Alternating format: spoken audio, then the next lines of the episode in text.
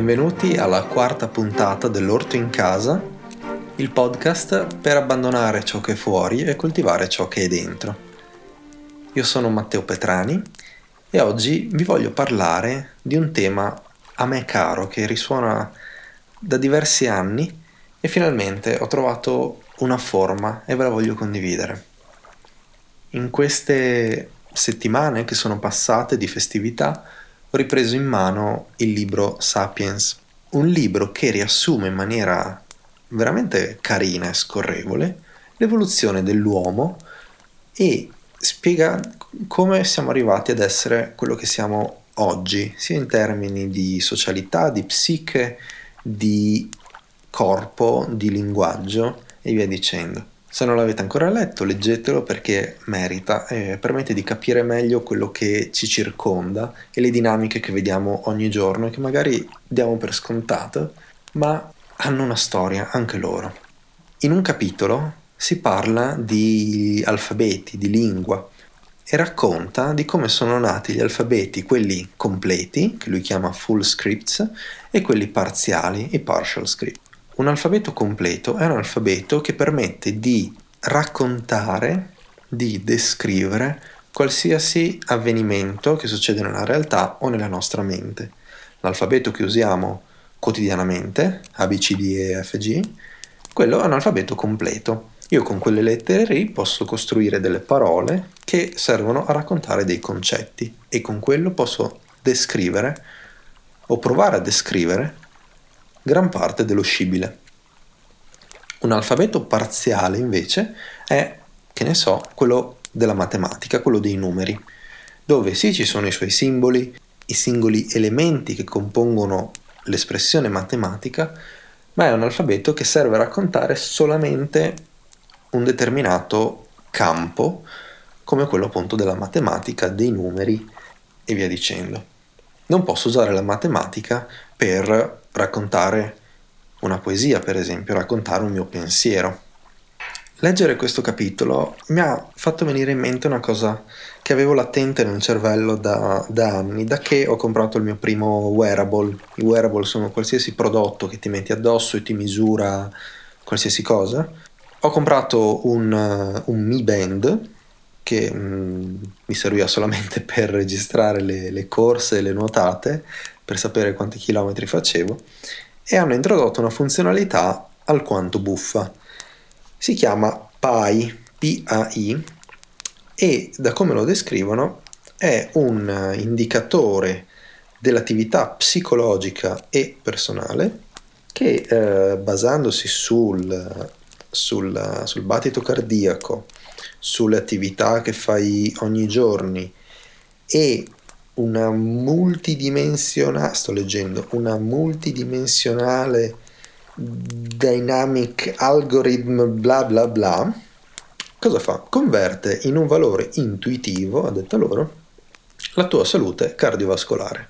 Nasce da uno studio dell'Università norvegese della scienza e delle tecnologie, c'è un medico che ci ha messo il nome, ha firmato, l'hanno testato per 35 anni su 230.000 partecipanti. Cosa fa questo, questo algoritmo? Ti dice con un numero quanto bene stai a livello cardiovascolare. Un numero che va da 0 a anche più di 100, indicativamente fa una media della settimana del, dell'andamento del tuo battito cardiaco e ti dà un, un punteggio. Per farvi un'idea, se fate una vita sedentaria davanti al computer, lavorate e poi andate a cena e andate a dormire dopo un film, il vostro PAI non supererà i 15-25 punti su 100 e mm, potete camminare anche qualche chilometro al giorno che comunque le cose non salgono. Anzi eh, lo vedrete scendere inesorabilmente così in maniera poco, poco prevedibile. Eh, se state un'oretta in più sul divano e via dicendo. È una cosa abbastanza demotivante che le prime settimane ho fatto veramente fatica a comprenderlo, fatica a capire come migliorare questa metrica.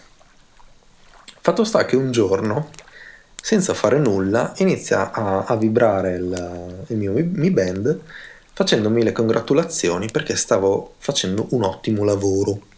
a livello cardiaco. Fatto sta che quel giorno ero sul divano, stavo lavorando e mi sono reso conto che ho avuto qualche ora, diciamo, di una tachicardia debole, se vogliamo, che ha tenuto il cuore sopra i 100 e rotti battiti e cosa il mio, il Mi Band l'ha interpretato come un'attività fisica pazzesca che ha migliorato la mia salute e mi ha inviato dei messaggi dicendomi ottimo lavoro, continua così. Io praticamente stavo per, non per avere un infarto, però insomma era un principio di tachicardia e il, mio smartwatch mi stava dicendo bravo, continua così. Allora ho collegato queste due cose. Da una parte gli alfabeti che usiamo quotidianamente e questa, questo desiderio di dare un, un, valore numerico alla tua salute, un singolo valore numerico, e quella è la cosa incredibile, che riassume tutta la tua salute cardiovascolare. Siamo ovviamente nel, nell'ambito degli script parziali, okay, come la matematica, e come tale non può esprimere la completezza della mia salute, eppure è la funzionalità di punta di questo prodotto. Capito il paradosso? Ci sono due cose che possiamo fare. La prima è quando compriamo questi device e andiamo a leggere tutte le, le sfavillanti caratteristiche e funzionalità che hanno, ecco, non dovremmo farci abbindolare. Io per primo mai farsi abbindolare da qualsiasi device che dà, ti dà i numeri su come stai. Fin quando è un numero singolo che rappresenta un'unica grandezza, come il peso, eh, la massa magra, eh, il battito cardiaco, il valore dell'ossigeno nel sangue, i passi che fai durante il giorno, va bene, quella è un... non è nient'altro che una misura e quello va bene, ma nel momento in cui queste misure qua vengono confrontate con degli obiettivi, con dei goal, con degli indici di quanto stai bene, ecco allora che lì secondo me casca l'asino, perché bisognerebbe veramente guardare il quadro complessivo di tutti i numeri che descrivono una persona e allora forse potremmo dire come questa sta, secondo ovviamente la lente della medicina occidentale. Se lo andiamo a vedere, che ne so, secondo la lente della medicina orientale già troveremo un altro tipo di interpretazione. Se lo andiamo a vedere secondo la medicina olistica abbiamo un altro tipo di interpretazione ancora.